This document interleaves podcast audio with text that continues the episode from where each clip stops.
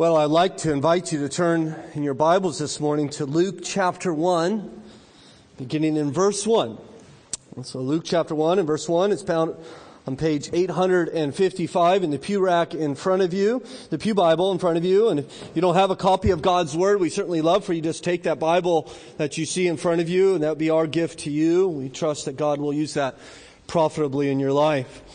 And I'm excited this morning to be here with you in Luke as uh, we begin a, a, new series in the Gospel of Luke. And I trust God will uh, bless us mightily as we consider the life and the, the words and the works of our Lord Jesus Christ. And so we find ourselves here this morning in Luke chapter 1 and verse 1. Hear now the Word of God.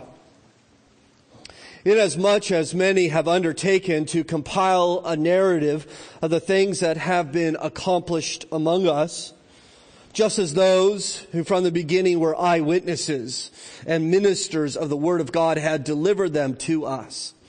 It seemed good to me also, having followed all things closely for some time past, to write an orderly account for you, most excellent Theophilus, that you may have certainty concerning the things you have been taught and Father, we thank you now that we could come and to hear from you and to set our hearts and our minds upon your word as your church gathers here together. We ask that you would speak to us in a mighty way, that we believe that this is the Word of God in which we consider this morning. We trust that you have uh, a great plan for us, that you intend to do a work in our hearts, that you would draw us closer to you, that you would increase our faith and delight in your word, that you would perhaps speak to those here who do not know you as their God and Jesus as their Savior. And so come even now, Father, and encourage us and uh, confront us if that needs to happen, and you would speak to us through your Spirit. We ask for the Holy Spirit uh, to come now that we might know you better and follow Jesus more closely, we pray in Jesus' name. Amen. Well, the USA Today well, once conducted an interview a couple years ago, maybe about a decade ago, with a, a media personality and a self-made billionaire. Uh, he happens to be the largest landowner in America. You would know his name if I told you. Maybe you can guess, but um, he's a very, very wealthy man, very prominent man on television all the time, and and he spoke about his wealth in this interview. And, talked about how he wants to use all that he's accumulated in order to promote peace and understanding and harmony in the world.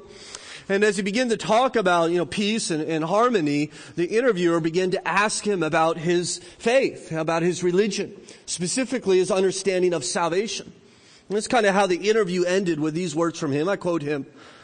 Almost every religion talks about a savior coming. By the way, that's incorrect, just for clarity. Most religions don't talk about a savior coming. There is one that I know of. I would commend it to you. It's called Christianity. But anyways, uh, almost every religion talks about a savior coming. But when you look in the mirror in the morning, when you are putting on your lipstick or shaving, you are looking at the savior.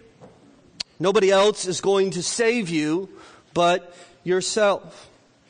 I think this, this sentiment that he uh, explains here is increasingly becoming the sentiment in the secular West, don't you think?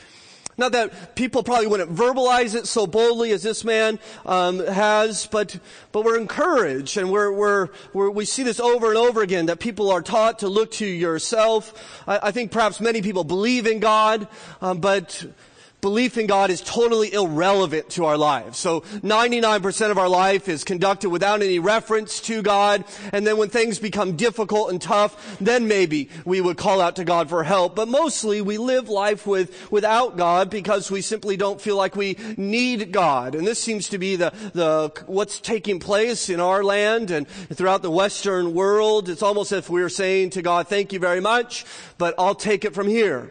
I got it under control. And see, religion is increasingly becoming, uh, increasingly evaluated by our personal needs.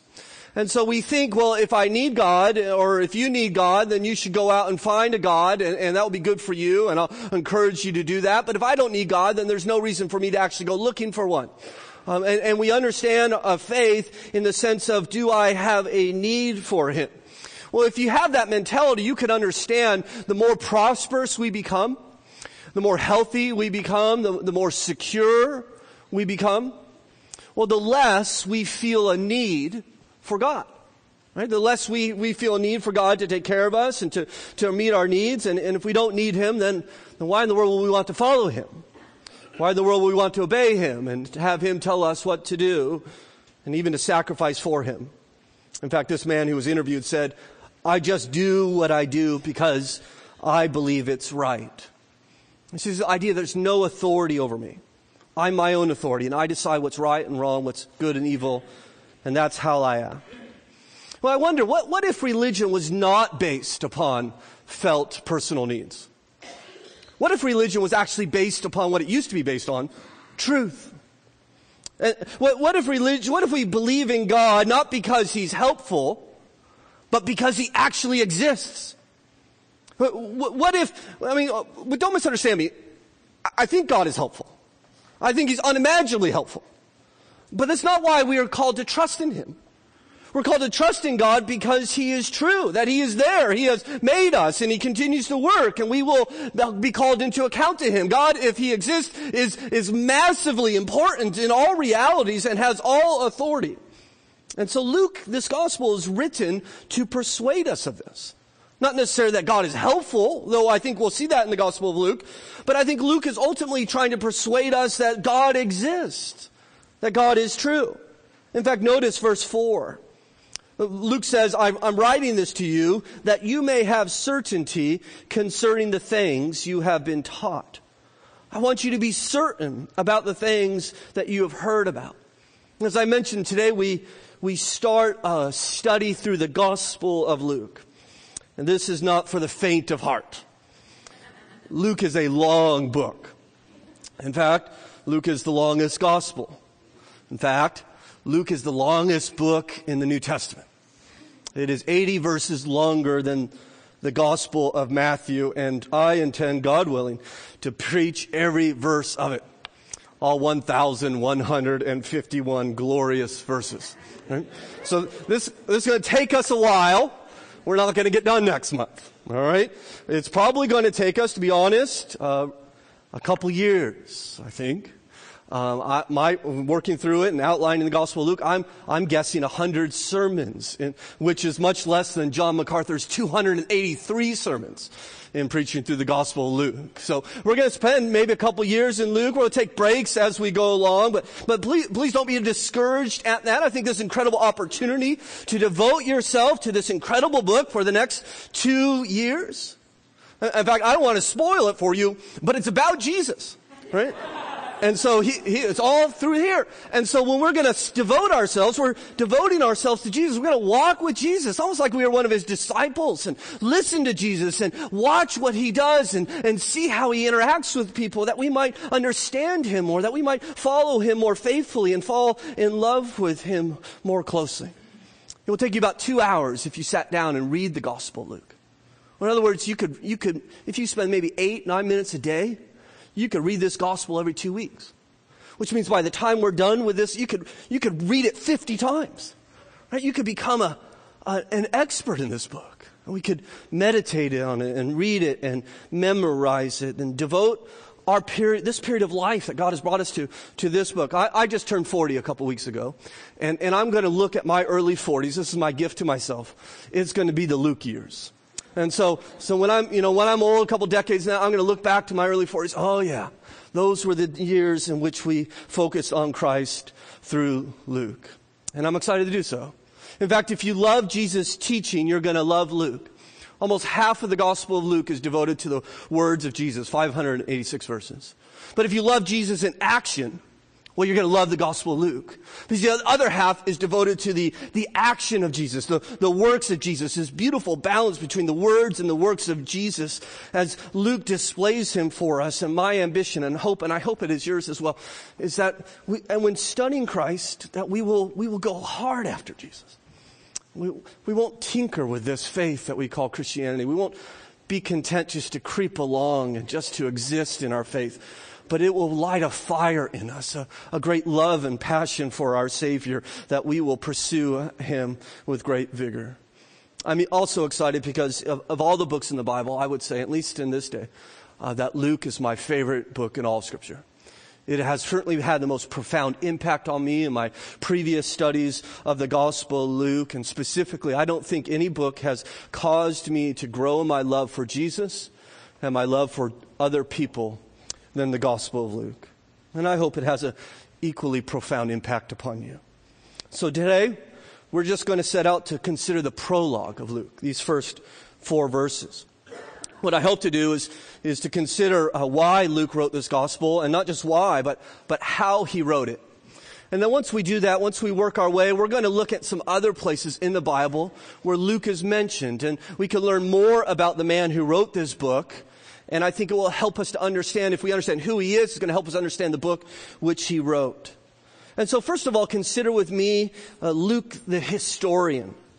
I think he presents himself as such here in verse 3 when he says, It seemed good to me also, having followed all things closely for some time past, to write an orderly account for you, most excellent Theophilus, that you may have certainty concerning the things you have been taught and so Luke is writing this gospel. The purpose there in verse 4 is that we might have certainty of the events of Christ, the words of Christ. It is written for us that we might have an accuracy as to what Jesus actually said and what he did, which would of course result in greater confidence in Jesus. You notice that Luke wrote this book to a man named Theophilus. He was the recipient of this gospel. In fact, he will also be the recipient of Luke's other book in the Bible, the book of Acts, both written to Theophilus. We're not quite sure who he is. We don't have any information about him outside of scripture, but we can glean a couple things from these two verses. First of all, we notice that he is called the most excellent Theophilus, which means he is most likely a Roman official. Luke will write in, in, the, his sequel, the book of Acts, he'll refer to the governor of Judea as the most excellent Felix. And then in Acts 26, Felix is, is succeeded by the most excellent Festus. And so I think we could be safe to conclude that this man, Theophilus, is a Gentile who has um, some important position in the Roman government. There's also another thing that we can learn about him. He's been taught about Jesus. You see that in verse 4. He says that you may have certainty concerning the, the things you have been taught. And so he's already heard about Jesus. He's uh, learned about him. Uh, maybe he's a Christian. We don't know. Maybe he's interested. Maybe he, he wants to see these things that I'm hearing, are they true? Did Jesus really walk on water and cast out demons? Did he really feed 5,000 and heal the sick? Did he really claim to be God? Did he really offer salvation? Did he really rise from the dead? I want to know. I want to know, is this happen? Is this what he said? And so he's been taught and he seems to have this interest. By the way, if he's a Roman official, he has a lot to lose here. I mean, he could lose his job. Being a Christian in this day is not popular. It won't be popular for 300 years in the Roman government. He could lose his power. He could lose his wealth. Perhaps even his freedom or his life. And so I think he's probably wrestling with this. Do I want to belong to Jesus? Do I believe it? Struggling maybe with doubt. I don't know if you ever struggle with doubt. Ever struggle to, to believe what Christ has, has said and done. In fact, you can't really see it in verse 4, but in the Greek, the, the words are rearranged so that the end of verse 4, he, uh, he concludes verse 4 with this word, the word certain. If we had a, maybe a wooden translation, he would say, I've written this to you, uh, Theophilus, uh, because I know you've been taught things and I want you to be certain. I want you to be sure. That's why Luke is written to give us that confidence, that assurance in who Jesus is. I think we need this because sometimes we doubt. We, we struggle with doubt. Of course, I think most of the time we don't. If you follow Christ, you probably live quite, quite long time without struggling with doubt. But every once in a while, if you're anything like me, something comes in my mind. Uh, one uh, theologian or writer put it, a mosquito buzzes around my faith. A mosquito of doubt. His nagging questions uh, whine in our ears. You ever wonder, is, is, is the Bible really true? Is God really there? Did he really rise from the dead? Will I really go to heaven when I die? See, Luke is written to help us be certain. Right? Sometimes we doubt. We still believe in Jesus, of course, but some, how do I, how can I be sure? Well, that's what Luke is for. We need this in order to be certain that the knowledge of that Jesus has died and has risen We need evidence that he is truly the Son of God. We need to know that he suffered for us and bore God's wrath and, and, and did all this work for us. We need to know that we might have eternal life through him by faith alone. And Luke is written to, to strengthen our faith. It's why he wrote this gospel. I want you to be certain about these things. In fact, I think Luke is a perfect, perfect man for this job. A perfect man for a doubter or a, or a skeptic. One reason he's perfect is he wasn't a Jew. In fact, the book of Luke and the book of Acts will be the only books of the Bible that we know of that are written by a Gentile. And what that means is Luke didn't grow up waiting for the Messiah. He didn't grow up worshiping God. He didn't grow up reading the scriptures. In, in other words, he, he's not predisposed to believe this to be true. And so Luke is written from a Gentile to a Gentile. And you'll see this through Luke's gospel. It'll be different than the other gospels because it has that mentality. For instance, Matthew will trace back Jesus to, to Abraham, the father of the Jews. Well, that's not very important to Luke. Luke's going to trace Jesus all the way back to Adam, the father of all humanity, because he's not a Jew and he's not writing to a Jew. I don't know if you're a Gentile, but if you're a Gentile like me, you're going to love Luke because written to people like you. This man is, is perfect for this job. He's also educated. He's extremely brilliant. We know that he's a physician. Uh, he's a, an intelligent man. Even secular scholars who have studied Luke's Greek are amazed at, at the literary quality of Luke's writing. It's almost unprecedented. He was a brilliant man. And therefore, I don't think he's easily duped into believing these things. And so he's the one that Theophilus chooses. Is write me an account. Write me a gospel, he says. I want to learn about Jesus, which I think is a cool way to spend your money. Right? Because this man obviously has a lot of money and, and this is going to be an expensive enterprise. And, and you think, what do I want to do with all this money I have? Right? He could buy a new camel, I guess. He could go on vacation. He could upgrade his house. Right? He says, I want to find out about Jesus. I need to find someone to look into Jesus. And he makes this massive financial sacrifice for doing so. And you and I benefit from that. We get two books of the Bible out of it. And this man commits to this. In fact, you know, Luke will be the largest contributor to the New Testament. He would write more than John, who wrote five books of the Bible. He would write more than Paul, who wrote 13 books of the Bible. He has written most of the New Testament. And now, 2,000 years later, because this man Theophilus said, I want to find out about Jesus. I'm going to, I'm going to fork over some money in order for this to happen. Hundreds of millions of people who know about Jesus, who love Jesus, know him better and know the church. What an incredible way to spend your life. I don't think he regrets it at all. I want to just commend Theophilus to you for a moment. What a wonderful steward he is. Many have been served by him, will be served by him in the coming months. In fact, I want to commend you as well, not just Theophilus, but last week we we did a little bit of stewardship, didn't we, as we collected an offering for the persecuted church. We collected $9,088 last week. That's going to buy 3,029 Bibles. And so what that means is that there are people right now today who don't have the scripture and, and maybe have never seen the scripture. And they've heard stories about Jesus. They've, they've heard people talk to him. But to have the Bible in their hand is, is, is, a, is a dream. And because Hamilton Baptist Church sacrificed, hundreds, thousands of people are going to get the Word of God. Can you imagine what kind of impact? I mean, we'll ne- we won't know that till heaven, will we? But one day I think God's going to show us. Remember when you gave? I'm so proud of this church and the sacrifice that we give. And, and we're going into December and we're going to take up a Moon Christmas offering the whole month of December as we support missions. And we send our 5,000 missionaries to the Southern Baptist Convention to the darkest, most unreached places in the world. And I'm excited to give to that. And I know God is going to use that stewardship, and God used Theophilus to spend his money to get this accurate account. In fact, Luke tells us how he went about his report. You notice verse 3. He says, It seemed good to me also, having followed all things closely for some time past. And so he says, I'm not being careless about this. I follow these things. I follow them closely or carefully, as some translations say. In fact, he says, I follow them from some time past, or one translation says, from the beginning or from the start. I think what Luke is referring to is that he's going to take us all the way back to the birth of Jesus and even before the birth of Jesus, the birth of John. In fact, even before the birth of John, he's going to begin to talk to us about how God was preparing for the coming of the Lord. It's almost like this, this uh, adventure of trying to find the headwaters of the river in order to explore it back down. And Luke says, I'm going to focus on this. I want to follow these things closely. I'm going to research it and I'm going to, to write it that you might have an accurate account. And so this is what Luke is endeavoring to do, to do so accurately and closely. Of course, I praise the Lord that the Holy Spirit was involved because it's just not a man doing research and writing. The Holy Spirit is guiding him that we might have the Word of God today.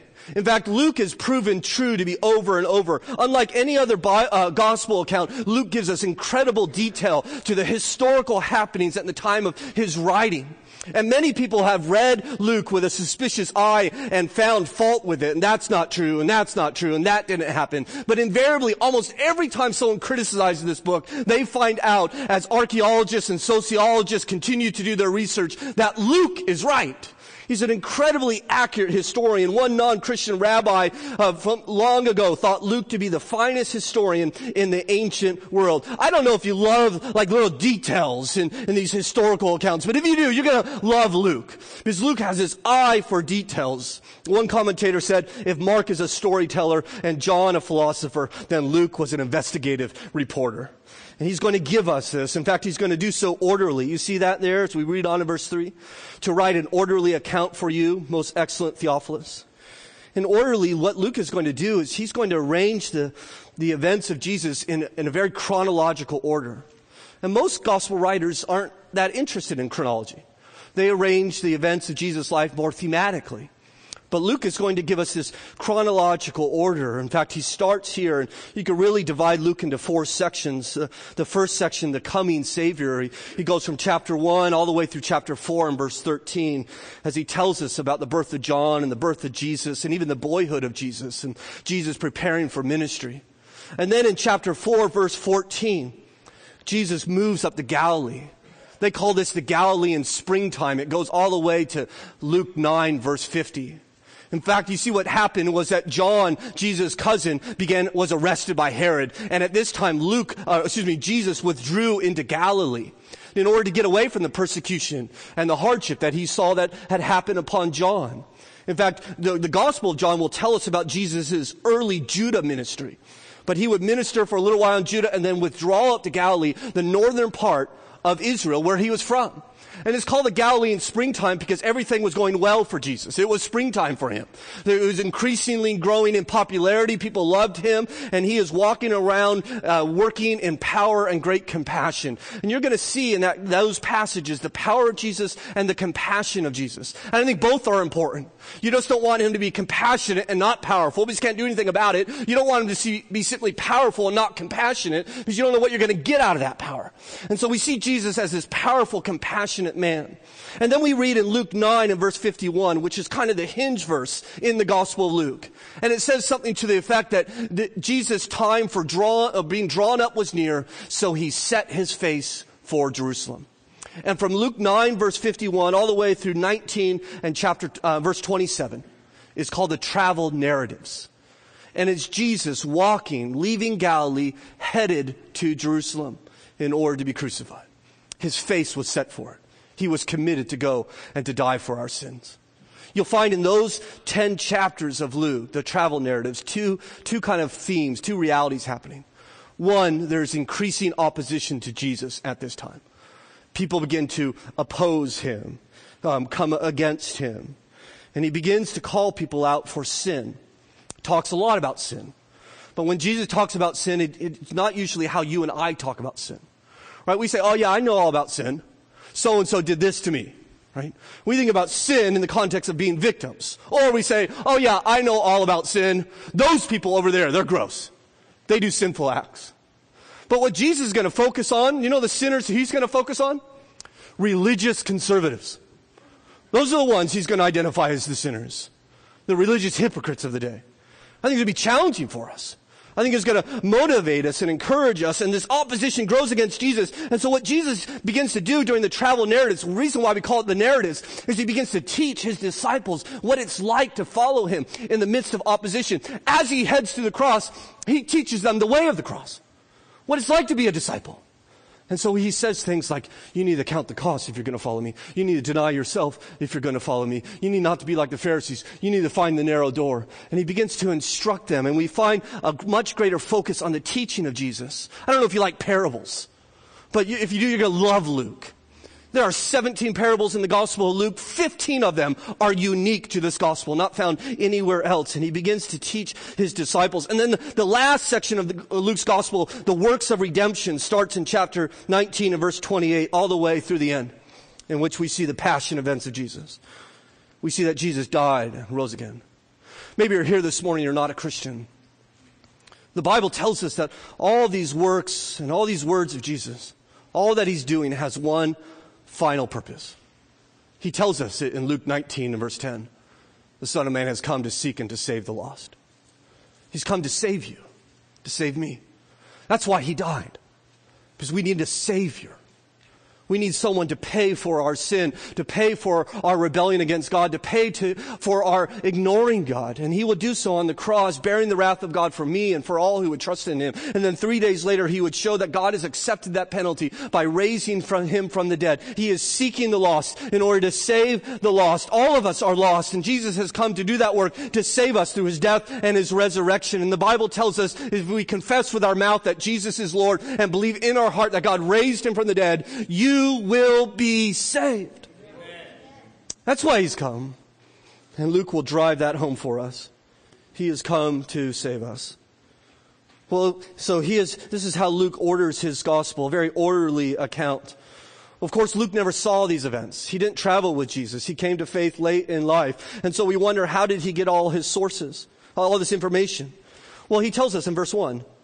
He says, inasmuch as many have undertaken to compile a narrative of the things that have been accomplished among us. In other words, he says there's others who have written about Jesus. I'm not the first one. We know Luke is either the second or the third gospel. We're not exactly sure. But uh, others have written about Jesus, maybe some writings that have been lost to us. And he says, others have written, I'm, I'm going to draw from them. And then in verse 2, he tells us he's going to do his own research, as he says, just as those who from the beginning were eyewitnesses and ministers of the word have delivered them to us. In other words, Luke went and found these eyewitnesses to these events who are now talking about it, ministering the word. He, he went and sought them out. He, he found some shepherds who are now old in Bethlehem and said, tell me about that fateful night when that baby was born. He, he went and found Jude and James, the half brothers of Jesus and said, listen, I've heard that Jesus never sinned. You grew up with him, right? You tell me. Right? He found Mary and said, come on, Mary, a virgin? Really? Is that really how it, how it went? How was it like when God sent his angel and appeared to you when you're 14 years old and said you're going to be the mother of the son of God, right? What was that like? And he, he went to these eyewitnesses and he spoke to them. You were healed, I heard. You were raised from the dead. Is there anyone who can corroborate that? And he did this incredible going from town to town investigation, speaking to eyewitnesses. One pastor explains him this way. You can think of Luke as part crime scene investigator, part detective, part investigative reporter, part Indiana Jones, right? And so he is just searching all over this place trying to find these people and accumulate these truths, which tells us once again that Christianity is based upon history. Right? Christianity is not simply based upon philosophy, teaching, moral code, some kind of a system of ethics. Christianity is based upon factual historical events. Did this man Jesus walk this earth? Did he die on the cross? And did he, was he raised from the dead? That's the foundation of it. And so Luke wants to investigate this. If it didn't happen, we should go home.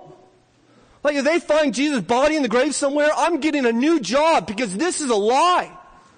It is based upon historical event, unlike any other religion in this world. And Luke is searching for that history. But you also notice the importance of persuasion.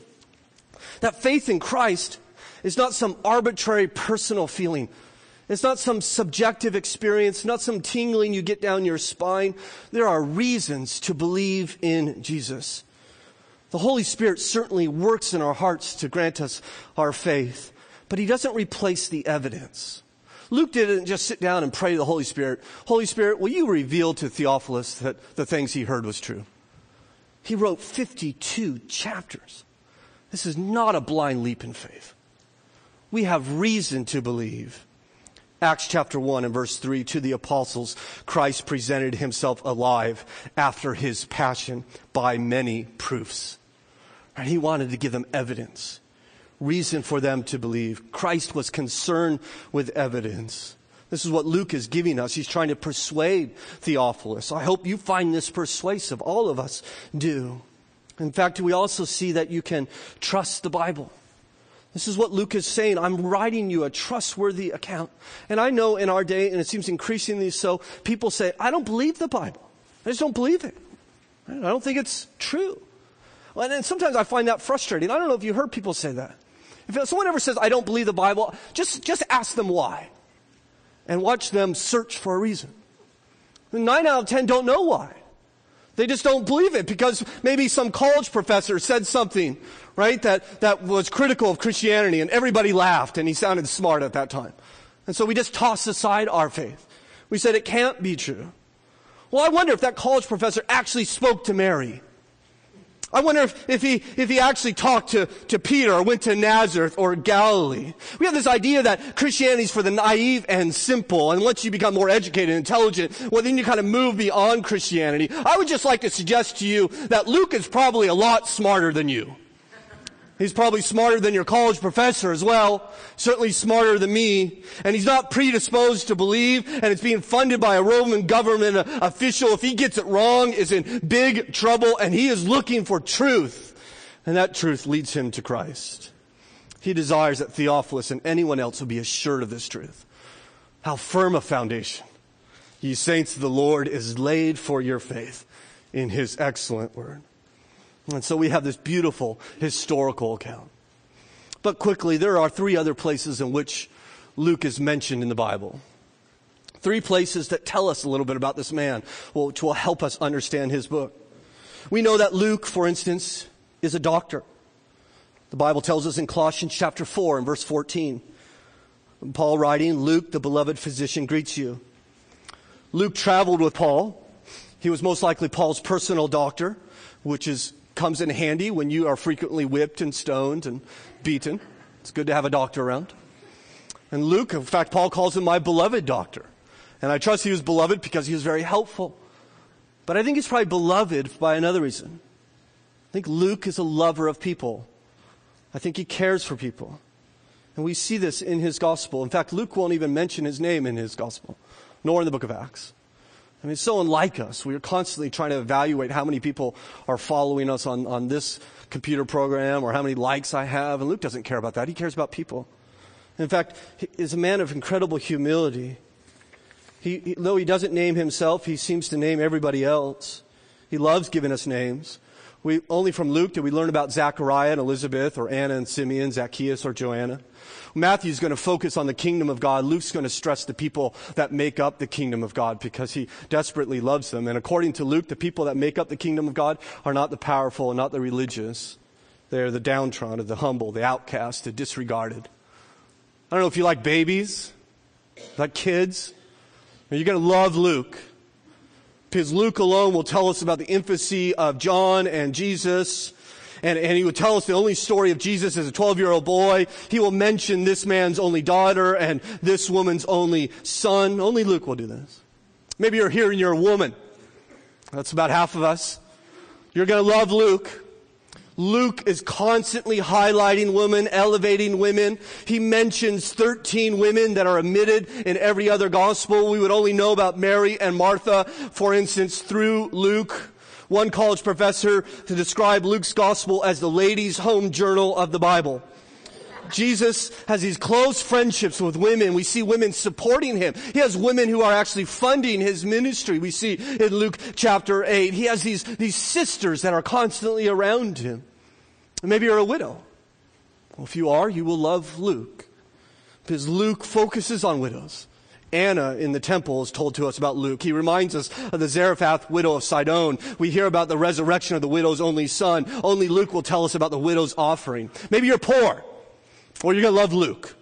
because Luke is often speaking about the poor. Matthew shows us magi bringing kingly gifts to Jesus. Luke will give us shepherds bringing their praise.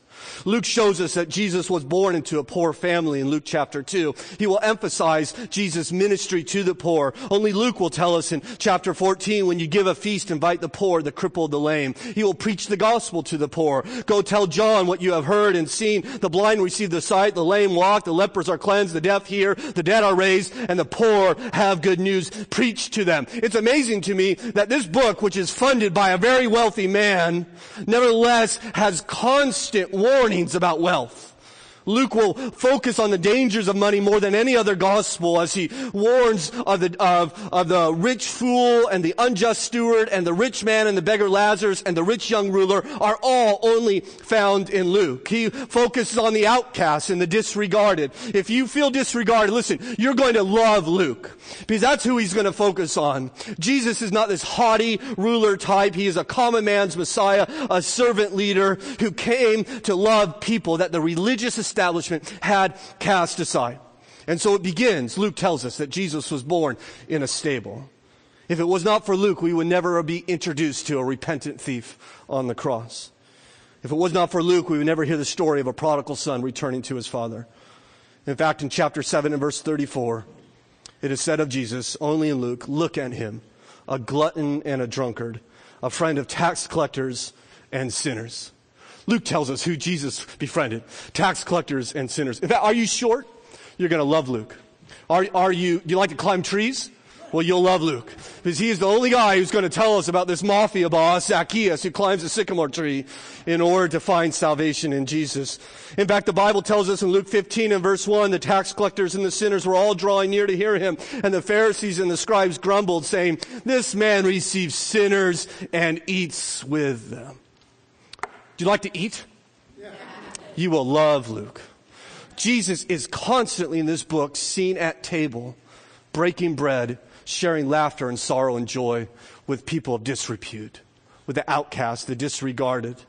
In fact, I think it's at the table where you really get to know someone. When they come off the stage, when they leave the crowds, and they actually sit there in your living room or your, your dining room and, and break bread with you, then you get to know their heart, don't you? That's what we're going to see about Jesus. We're going to hear the heart of Jesus as he breaks bread with people. You see, Luke is this doctor who sees this, this, this tender, saving compassion for the disre- disregarded, the weak and the powerless.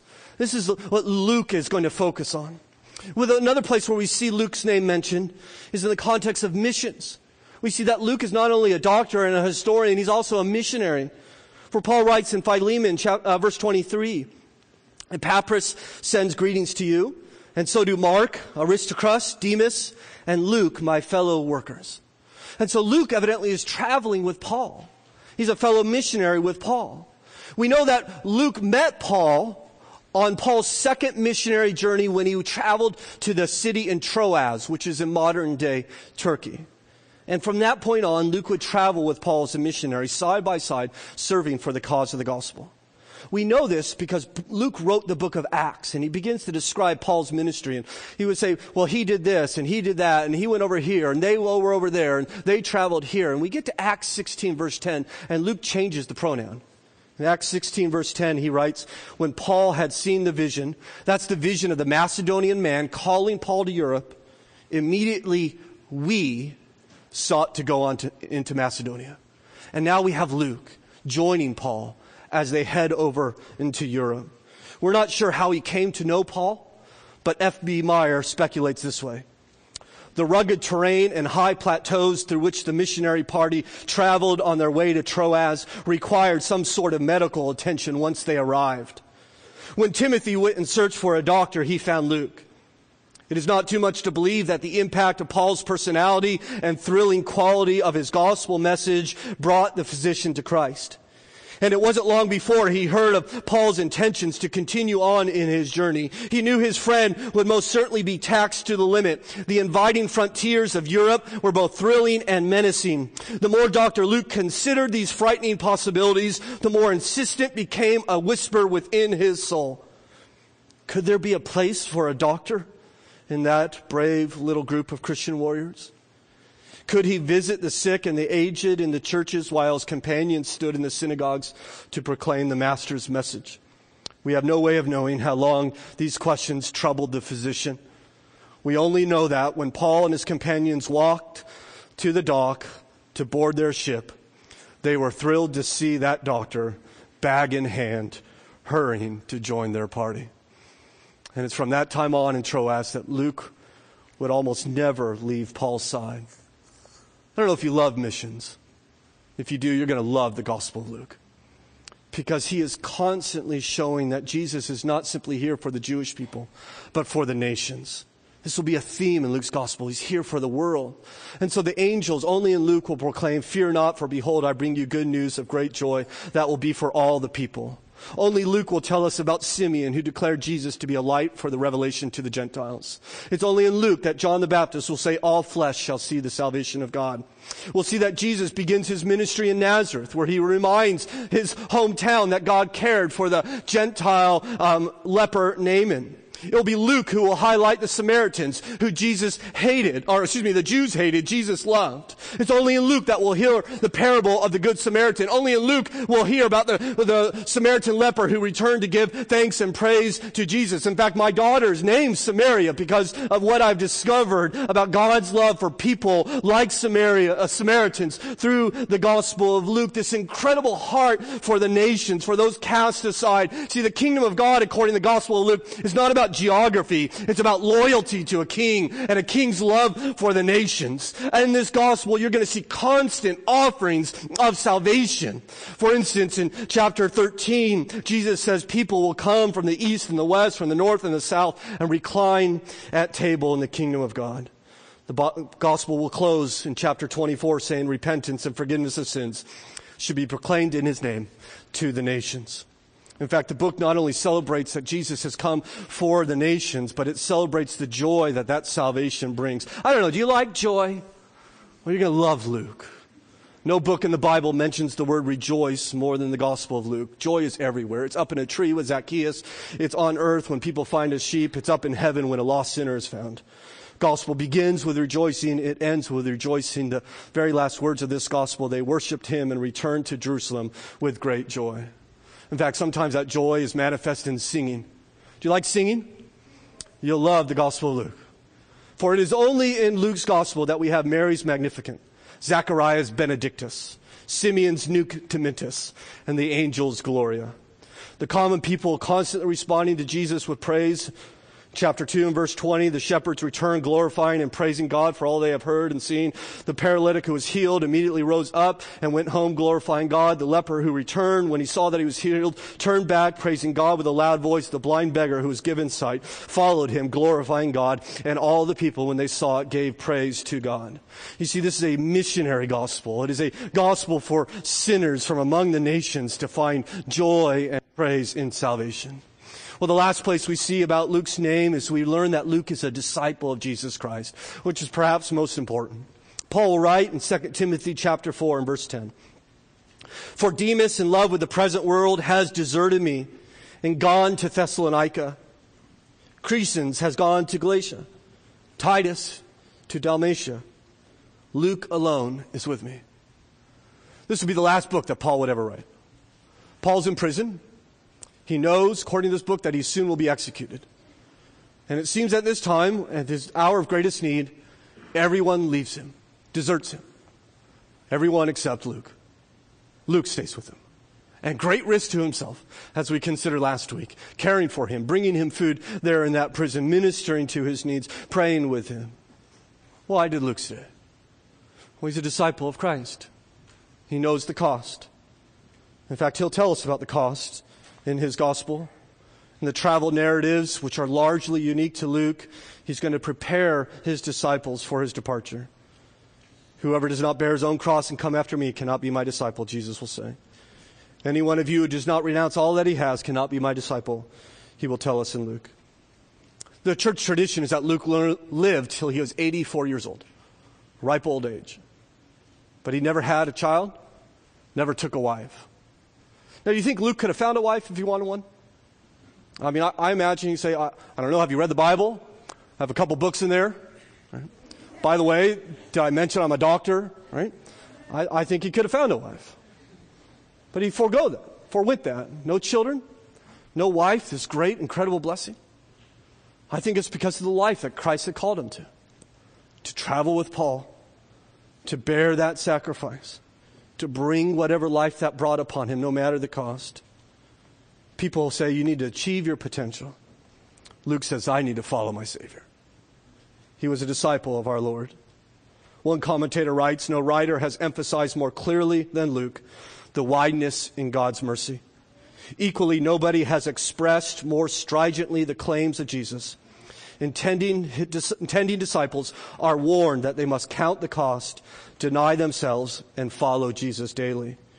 God's grace is not cheap grace. Sinners must be prepared. Maybe you need to be challenged in your faith.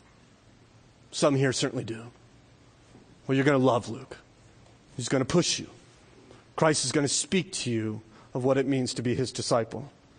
And part of being his disciple is becoming a person of prayer. If you love to pray, you're going to love Luke.